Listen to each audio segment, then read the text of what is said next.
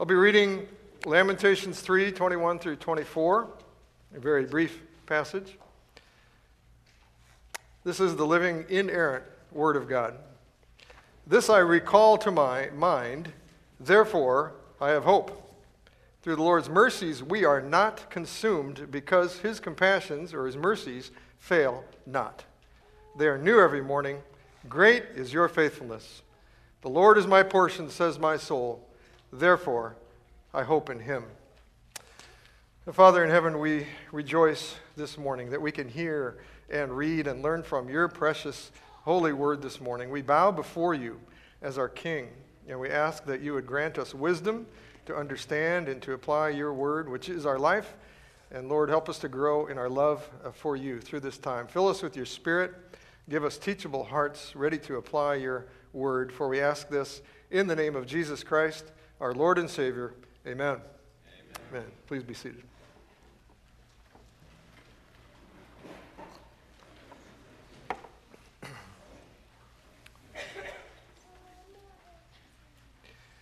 I think most of you know recently you saw my children gathered here about two weeks ago, maybe three weeks ago.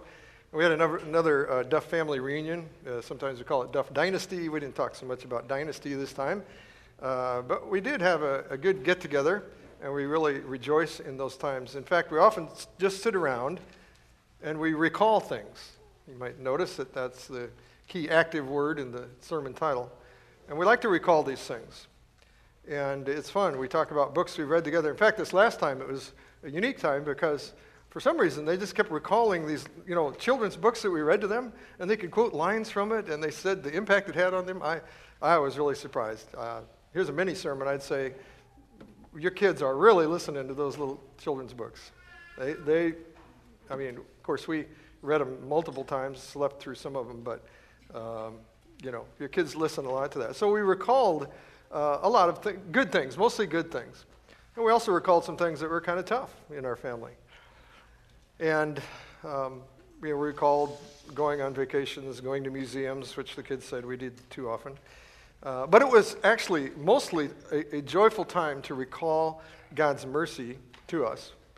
And as you can see, the action word is the word recall.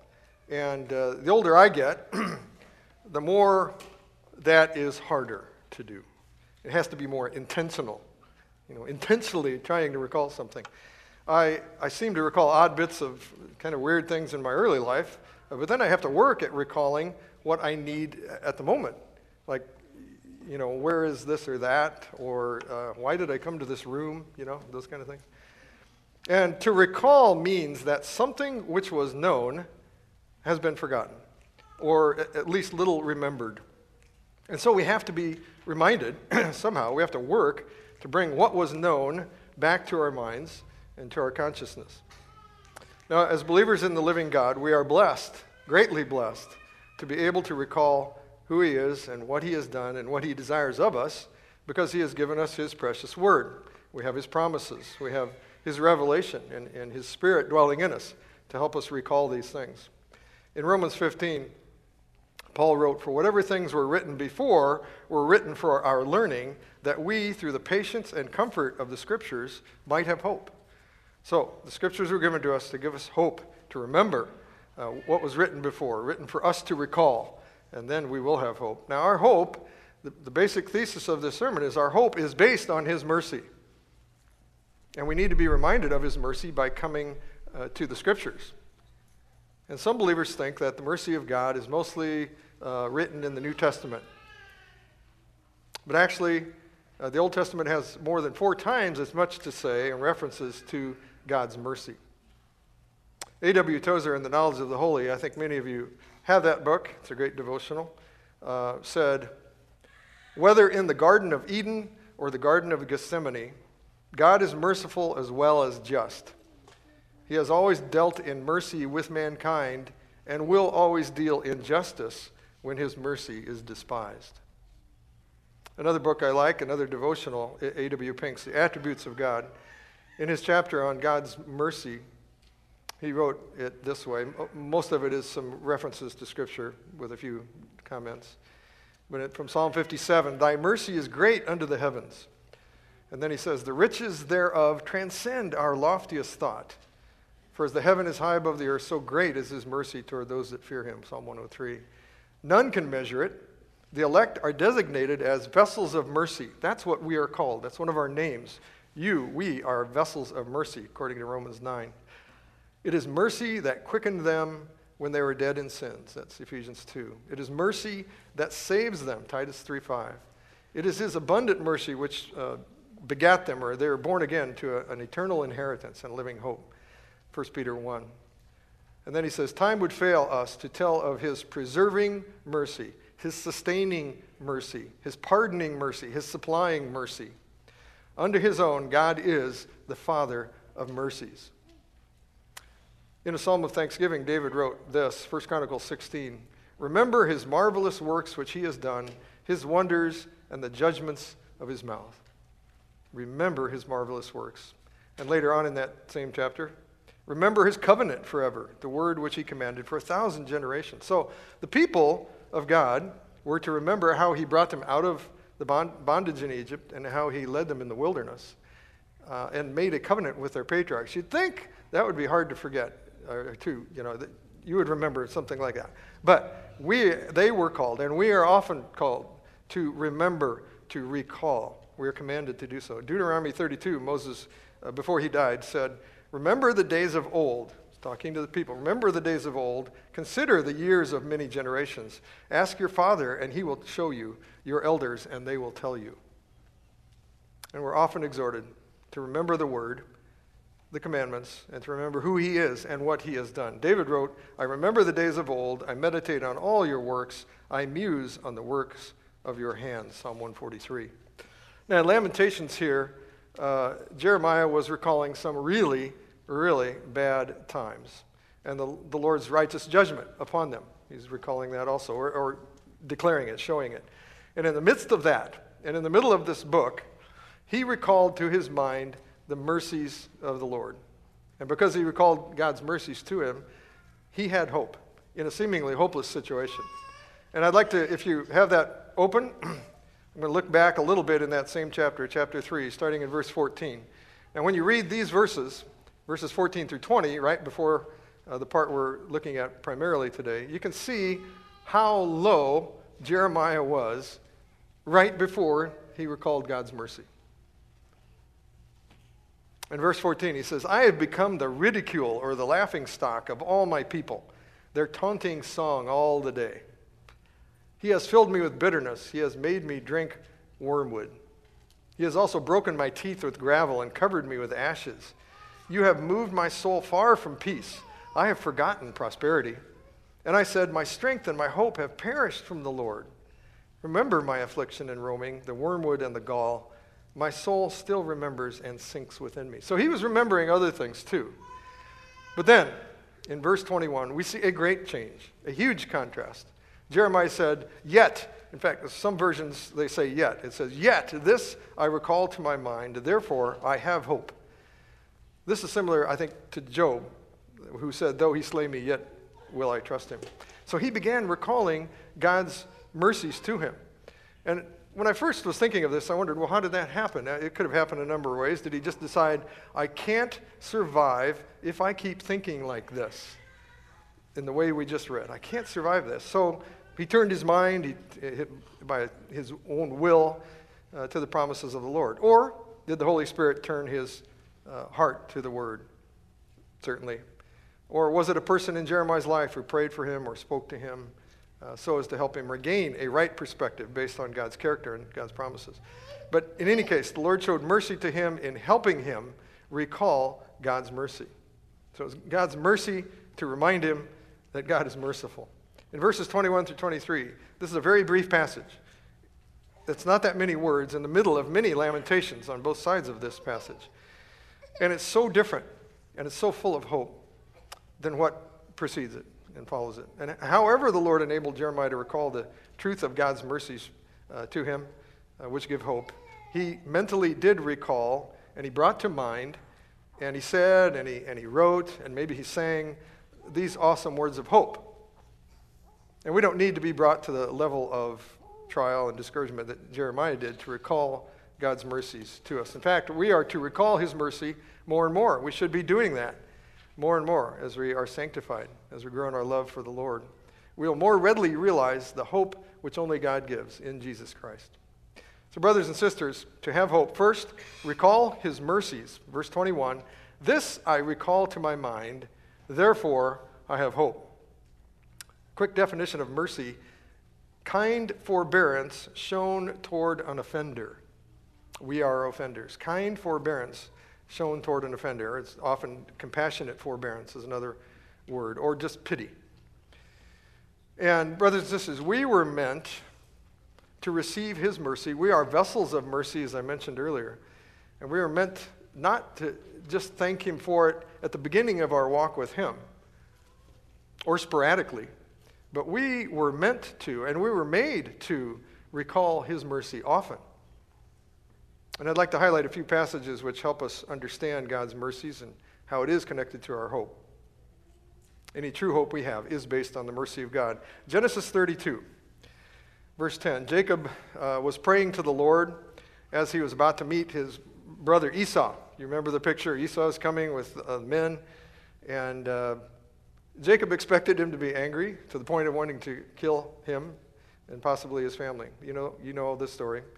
So he heard Esau's coming, all these men are coming against him, and if he wasn't sweating because it was a hot place, he probably was sweating a lot at this point. And in verse 10, Jacob said, I am not worthy, to the, he's praying to the Lord, I am not worthy of the least of all the mercies and of all the truth which you have shown your servant. He humbled himself. He said, I, I, I don't deserve any of the good things you've given me and all your mercies, the least of your mercies. For I crossed over this Jordan with my staff, now I've become two companies. So he acknowledged, first of all, in his situation, as tough as it looked, he acknowledged God's abundant mercy to him. And he had nothing, and now he has a large family and great wealth. So he acknowledged the mercies of God, and then in verse 11, he prays for deliverance, knowing that God is merciful. He said, verse 11, Deliver me, I pray, from the hand of my brother, from the hand of Esau, for I fear him, lest he come and attack me and the mother with the children. And he knew his merciful God would hear his prayer. And then in verse 12, Jacob recalls a promise from the Lord and reminds the Lord of this promise, in a sense. In verse 12, he says, For you said, I will surely treat you well and make your descendants as the sand of the sea, which cannot be numbered for multitude. So here it looks like he and his whole family are going to be wiped out. And what did Jacob do? He recalled God's mercies to him first, and he thanked God for them. And then he prayed according to God's mercy for deliverance and, and recalling God's promise to him. And I believe at that point, he had hope that he and his family would survive. And they did survive. Secondly, Ephesians chapter 2, verses 4 through 6. But God, who is rich in mercy,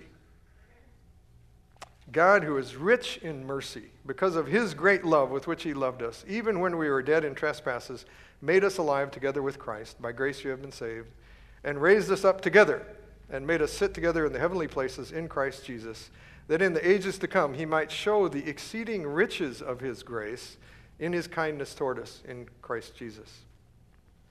Now, earlier in the book of Ephesians, in chapter 1, Paul had prayed that they would understand the hope of their calling. He wanted them to understand the hope of their calling. And he spells out here the foundation of that hope. We understand the hope of our calling when we stand in awe of his mercy. And Paul reminds them here in, in these verses that God, who is rich in mercy, because he has great love for us, uh, his compassions and love never fail because of his rich mercy. He made us alive in Christ, even though we were dead in trespasses and sins. Being dead in our trespasses and sins is a place where there is no hope, but being alive in Christ gives us an eternal hope. And then finally, a passage that Ray looked at a little bit uh, past where he was. 1 Peter chapter 1, verses 3 and 4. Blessed be the God and Father of our Lord Jesus Christ, who according to his abundant mercy has begotten us again to a living hope. So, because of his abundant mercy, we are born again to a living hope. We have that hope because of his abundant mercy to us. Who according to his abundant mercy has begotten us again to a living hope through the resurrection of Jesus Christ from the dead, and to an inheritance incorruptible and undefiled, and that does not fade away, reserved in heaven for you. Amazing mercy upon us and grace. Now, the Lord of glory should be exalted and praised often by his children because of his abundant mercy, his overflowing mercy lavished on us. And he has caused us to be born again to a living hope. If you haven't read 1 Peter lately, it was written, as Ray said, also during a time of great suffering and great trial. The saints were suffering for doing the will of God. Whereas Israel, in the section we're looking at, Israel was suffering during the time when Jeremiah wrote this because of disobedience. And of course, 1 Peter 3 says, For it is better if it is the will of God to suffer for doing good than for doing evil. So the Lord, through Peter, began this letter to encourage uh, the pilgrims of the dispersion, as Ray mentioned. Uh, they were dispersed, they were forced to disperse. And Peter wants to encourage them, again, as Ray said, to remember and to recall that they have a living hope. They've been born again to a living hope. And this is in the midst of all that they're going through. And that he wants them to remember that that hope is because of the abundant mercy of God. It's founded on God's mercy. It's not something else that gives them hope, it's God's mercy to them. Well, what is a living hope? Well, we see in verse 3 again that it is through the resurrection of Jesus Christ from the dead. It's living and it's eternal and it's full of power because it came to us and is continual for us in the power of the resurrection, the power of the Holy Spirit, who is a blessed guarantee of this wonderful inheritance. Now, shouldn't an amazing inheritance, brothers and sisters, give us great hope? Every day we can live and enjoy living because the Lord lives and in Him we live and move and have our being. We have everlasting life, we have abundant life because of His abundant mercy in Jesus Christ. And so in 1 Peter 1 3, I believe this could be an, a life altering verse. If you recalled this, if you woke up to this, can you think of how, after waking up, your day would look different? The hope that you would have if you would think this and if you would say this Blessed be the God and Father of our Lord Jesus Christ, who according to his abundant mercy has begotten me again to a living hope through the resurrection of Jesus Christ from the dead. I think it would change the, certainly the way you look at the day, no matter how hard you think that day may, may be, expect it to be. In Psalm 32, David said, Many sorrows shall be to the wicked, but he who trusts in the Lord, mercy shall surround him. I think this is a great picture. His mercy surrounds us. Yet, do we know the joy of this surrounding mercy daily? And do we give him thanks for it? So, how do we, just briefly, how do we get in the habit of recalling his mercies to us? Well, first of all, we should praise him daily and then ask the Lord to fill your heart and mind with a desire to see his mercy, to understand it more, to thank him for his mercy. And then you can memorize Lamentations 3, this passage, and wake up to it or sing it or go to bed thinking it. You can tell others who need to hear of his mercies and find hope. You can speak of it, and as you do so, you will recall it more often. And as you continue to read all of Scripture, as you work through your reading program, you read all through Scripture, you'll see his mercy is woven all through it. Now, sometimes in Scripture, his mercies are called tender mercies. For example, Psalm 103 says, Who, who redeems your life from destruction, who crowns you with loving kindness and tender mercies. It's an interesting picture. He crowns us. It's maybe a little hard for us to understand. Uh, you know, you have a crown. You are crowned with His mercy. Now, not many of you have worn a crown, probably, unless you were in a play or you're a king or queen in a play or something. Or if you've been to Burger King lately, maybe. But, you know, a crown is a visible sign of blessing. And God's mercy to us clearly shows His loving kindness to His people and gives us hope. It shows we are part of the family of the King because we know his loving kindness and we know his tender mercies. We are crowned with it, we're surrounded by it. And then we can act according uh, to the mercy that we have received. So in verse 21, this I recall to my mind, therefore I have hope. Recall his mercies to your mind in all the ways that the Lord has given you to do so, and so you will have hope. Secondly, recall his mercy in your salvation. Verse 22a through the Lord's mercies, we are not consumed. In some versions, it says, because of, the because of the steadfast love of the Lord, we are not cut off.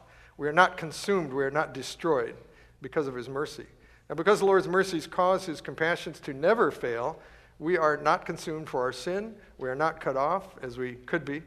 This shows the depth of his mercies in our salvation.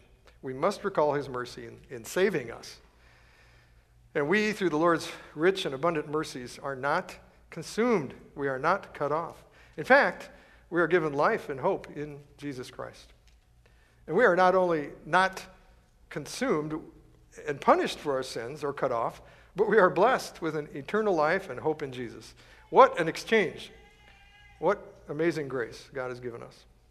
Through Isaiah, in verse 60, the Lord said, For in, in my wrath I struck you, but in my favor I have had mercy on you. And Habakkuk knew he could cry out, he could pray to the Lord, In wrath, remember mercy. He knew God was merciful. In Romans 9, uh, this is quoting from Exodus 33, the Lord said to Moses, I will have mercy on whomever I will have mercy, and I will have compassion on whomever I will have compassion. So then, it, that is our righteousness, our justification, is not of him who wills, nor of him who runs, but of God who shows mercy. So he has mercy on whom he wills, and whom he wills, he hardens. He is sovereign in the expression of his mercy in our salvation. Titus 3 Not by works of righteousness which we have done, but according to his mercy he saved us through the washing of regeneration and renewing of the Holy Spirit. According to his mercy he has saved us. In 2 Samuel 24, we read of these choices. Uh, Philip preached on this uh, quite a while ago. The choices that David was given uh, by God as a punishment for the sin of numbering the people for the census. And in 2 Samuel 24, verse 11, it begins Now, when David arose in the morning, the word of the Lord came to the prophet Gad, David's seer, saying, Go and tell David, Thus says the Lord, I offer you three things. Choose one of them for yourself, that I may do it to you. So Gad came to David and told him, and he said to him, Shall seven years of famine come to you in your land? Or shall you flee three months before your enemies while they pursue you? Or shall there be three days' plague in your land? Now consider and see what answer I should take back to him who sent me. And then in verse 14, we read of David's decision. And David said to Gad, I am in great distress. Please let me fall into the hand of the Lord, for his mercies are great. But do not let me fall into the hand of man. And then the Lord sent a plague. Now, there's certainly not a lot of mercy between man and man except between or from those who know mercy from God. David knew this also. He had seen plenty of cruelty uh, from men.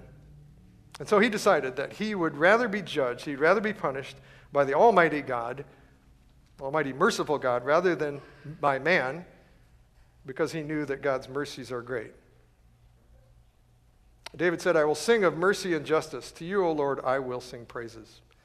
And God was indeed merciful. In verse 25, after David brought an offering, it says, So the Lord heeded the prayers for the land, and the plague was withdrawn from Israel. So David submitted to this physical judgment coming from the Lord of mercy, actually. And so he had hope in God's mercy that they would not be utterly destroyed. Psalm 130 says, If you, Lord, should mark iniquities, O Lord, who could stand? But there is forgiveness with you that you may be feared. And we should fear him who alone can give mercy and salvation. Psalm 147 says, The Lord takes pleasure in those who fear him, in those who hope in his mercy.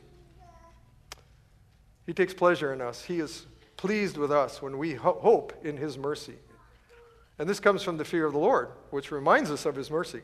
And the Apostle Luke said it this way in Luke chapter 1 His mercy is on those who fear him from generation to generation.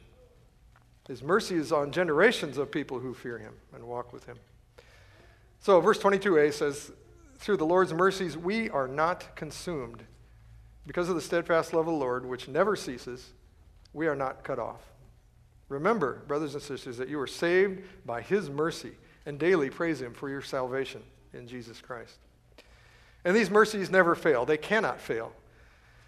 Verse 22b because his compassions and his or his mercies fail not.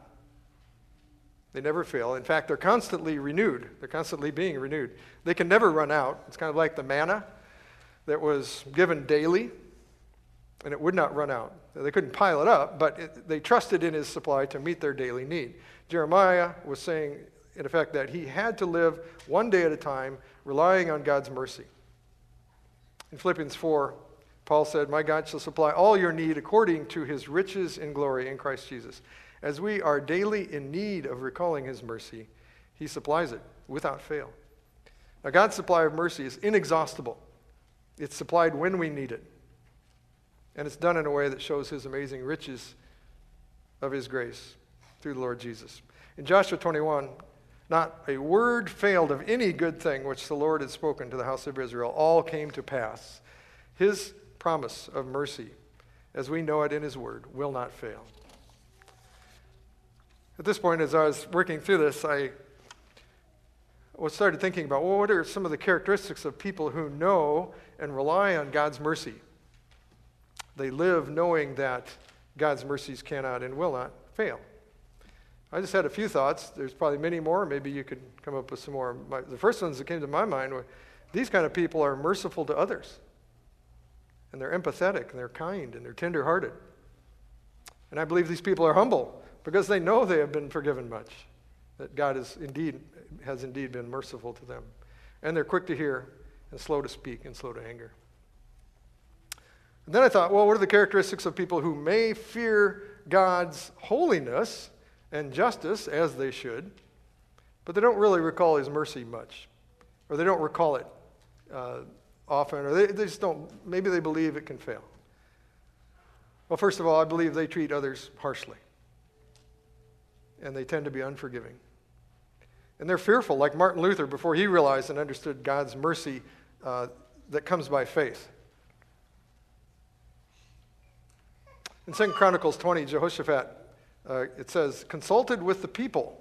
So he's talking with the people who were assembled. And he appointed those who, who, would, who could sing, who should sing to the Lord, and who should praise the beauty of holiness as they went out before the army. So all these singers are before the army, and they were saying, this is what they said Praise the Lord, for his mercy endures forever. So they're going out to a battle singing, Praise the Lord, for his mercy endures forever. And that phrase, is mercy endures forever, occurs 41 times in the Old Testament, mostly in two places Psalm 118 and Psalm 136. So this was their battle song in a sense. They went out to see the power of God against the people of Ammon, Moab, and Mount Seir. So those people had come against Israel. And they went out to see the mercy of God to his people as those enemies were destroyed. In verse 22 of that passage, in 2 Chronicles 20. Now, when they began to sing and to praise, the Lord set ambushes against the people of Ammon, Moab, and Mount Seir who had come against Judah, and they were defeated. They killed each other. They knew that God's mercy would not fail them. And by faith, they sang of his mercy as they went out to meet this army. His mercies cannot fail, they are never exhausted. And the question for us to ask, I believe, is do we act in faith like this? Relying on God's mercy. Well, recall the faithfulness of his mercies, verse 23. They, that is God's mercies, are new every morning. Great is your faithfulness. His compassions to us are new every morning. They're continual, and we should cry, Great is your faithfulness. And we'll be singing that. We will have great hope as we remember them, as we wake up each day and as we rely on, on His mercies. And there are a number of scriptures which relate His mercy and His faithfulness.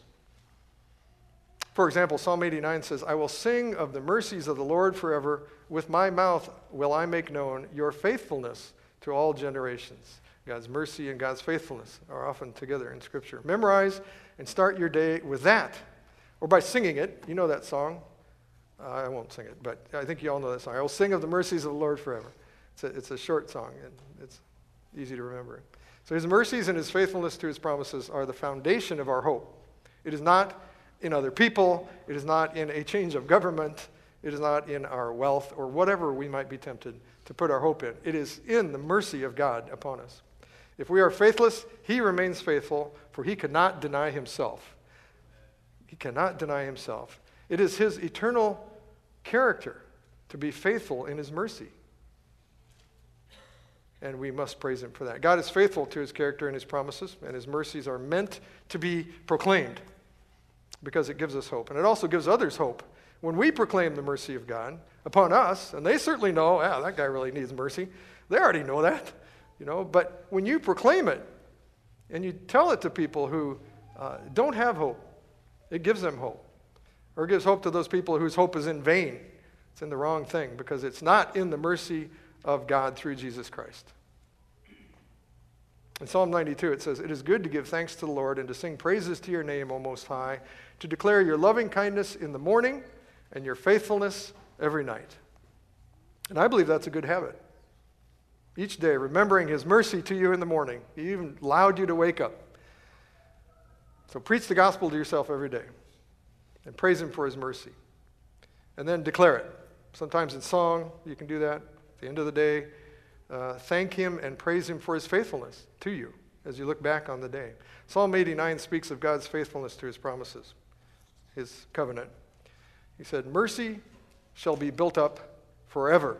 Your faithfulness you shall establish in the very heavens. And Psalm 89, verse 33 My loving kindness I will not utterly take from him, nor allow my faithfulness to fail. Psalm 36 also relates his mercy and his faithfulness. Your mercy, O Lord, is in the heavens, your faithfulness reaches to the clouds. So, in both cases, he's saying, Your mercy is in the heavens, it's great, it's high, and your faithfulness reaches to the clouds. So, his mercy is great and unfathomable, like the heavens, like the stars. And his faithfulness to his promises reaches to the clouds. So, do you praise him daily and regularly as his compassions come to you? Do you recall at the end of a, of a day, even a hard day, his mercies upon you? It'd be a good habit to begin the day relying on his mercy and end that day praising him for his faithfulness and his mercy. And do you with your mouth make known his mercies and his faithfulness? To praise him and to bless others. And if you do so, you will be reminded of who he is. He is our portion, He is our hope. Verse 24. The Lord is my portion, says my soul, therefore I hope in Him. He is our portion. it means He's our lot in life, He is our treasure. And He is our hope. Our Father in heaven is the Father of mercies and the God of all comfort. And we can and we should also cry out from our soul, The Lord is my portion, therefore I hope in Him. He is our inheritance. So, as we started in verse 21 with hope being the result of recalling his mercies, now we finish this part of Lamentations recalling that since he himself is our portion, we have hope in him. He is our hope. His mercy points us to him. Our merciful God is our portion, he is our life, he is our all. And as we grasp that more, we will hope in him and have hope as we walk with him. And again, at this point, I started thinking, well, what are characteristics of those who remember God's mercy and hope in the Lord, whose hope is the Lord, uh, who know that He is their portion? He is their hope. He is their lot in life. He is, he is their all. Well, first of all, I believe they're not devastated by trial. The example to me is every time I read Voice of the Martyr magazine or that book that we handed out uh, in the beginning of the year and the stories uh, in there, I think I rarely read of anything even close to hopelessness by what I've read in, in, from those who are persecuted. Well, secondly, I think uh, these people are not afraid of the future. They're less fearful people. In Psalm 112, it says, uh, He, that is uh, the person who trusts in the Lord, is not afraid of evil tidings. His heart is firm, trusting in the Lord. He's not afraid of evil tidings. He trusts in God's mercy to him. And then, what are characteristics of those who are hopeless? whose hope is not in the Lord, well, individuals and families and whole cultures are impacted by not knowing of, God, of hope based on God's mercy anyway. They don't know the true hope. Yeah, I don't know if you remember, as maybe two years ago, Blake Purcell came here from the Slavic Reformation Society, and he ministers in Russia. And he mentioned that alcoholism is so rampant that men have little hope. And he, there are many men on the street. They have little hope, they have little purpose, and thus, he also said that there are very few men able to lead in the church. And the result, this is a result of generations of hopelessness or of a, of a false hope in an unbiblical economic system, a system which knows little of mercy. Now, families where God's mercy is not practiced, and thus who are weak in hope, tend to be, I believe, negative, maybe overly sarcastic and easily despair, as I mentioned. And when you look at our country right now, you can see this negativity, even from the church, the evangelical church, here in the U.S., because they look at the presidential choices ahead of us and they think, just throw up their hands. This is hopeless. So we must recall that the Lord is our portion, He is our inheritance, and He is our hope. Well, finally, because of what we have just heard, we must recall our task as His forgiven child. First of all, that would be to recall His mercies daily. To recall His mercies daily in prayer through the intake of His word. And then, secondly, to be merciful to others. Now, Jonah, you know the story, ran away rather than preach to the people of Nineveh because he knew that God is merciful. And he really didn't want the Ninevites to be spared. So when he was in the belly of the fish, he prayed this When my soul fainted within me, I remembered. So he recalled something there. When my soul fainted within me, I remembered the Lord, and my prayer went up to you, went up to him. And then he said a little later on, Those, he was thinking about the Ninevites here, those who regard worthless idols forsake their own mercy. So he started thinking about the Ninevites, who are idolaters. Um, they had forsaken their the only true and lasting mercy which is possible from the living God.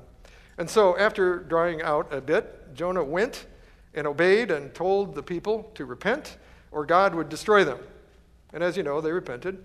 And in chapter 3, Jonah wrote, Then God saw their works that they turned from their evil way, and God relented from the disaster that he had said he would bring upon them, and he did not do it. So God showed his mercy to the Ninevites and to Jonah, actually, through that, confirming to Jonah that he is a merciful God, and he can show mercy to whomever he desires, whether it's Pharaoh or anybody else. And Jonah said, basically, I knew that would happen.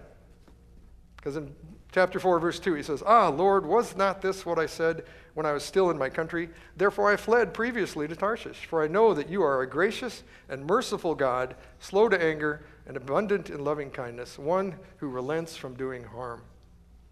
But even though Jonah knew that God is a God of mercy, he himself did not want that mercy to be shown to all these people. But the Lord taught Jonah that if he, if Jonah can have pity or mercy on this plant, this plant which uh, shaded him for a while and then it died, why can the merciful God not give pity to 120,000 people?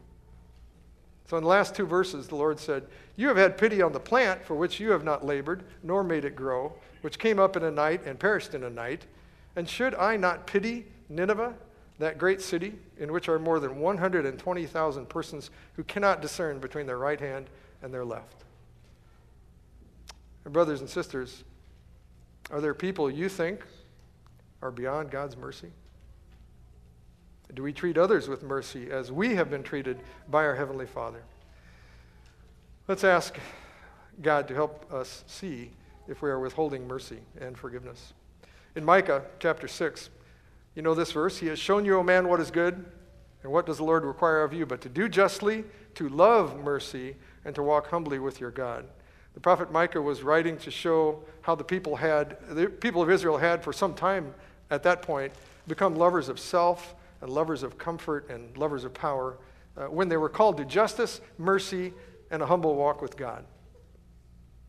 But at that point, they were far from that. So Micah reminded them that God had already shown them what he expects of them. He had shown them in many ways that he is a God of mercy, and he expects mercy from his people. In chapter 7, at the end of the book, Micah says to the Lord uh, and for the people, verses 18 through 20, Who is God like you? pardoning iniquity and passing over the transgression of the remnant of his heritage. Indeed, who is like our God in showing mercy? And then he says, He does not retain his anger forever because he delights in mercy. He will again have compassion on us and will subdue our iniquities. Praise God. He delights in mercy. And as his own, who have experienced his mercy, so should we delight in mercy and give it. And then he ends addressing directly God directly. You will cast all our sins into the depths of the sea. You will give truth to Jacob and mercy to Abraham, the people of God, which you have sworn to our fathers from days of old. So he recalled God's mercies. So Micah ended up by worshiping God for his forgiveness and his mercy and, and truth, and with the assurance of his promise, which was sworn to the patriarchs from days of old. He recalled God's promise of mercy as he called the people to become merciful to each other. And we too must recall God's mercy more often, uh, that we and others might have hope in the, in the God of mercy. Now, our God delights in mercy, it says, and giving mercy, the giving of mercy. God said through Hosea, For I desire mercy and not sacrifice, and the knowledge of God rather than burnt offerings.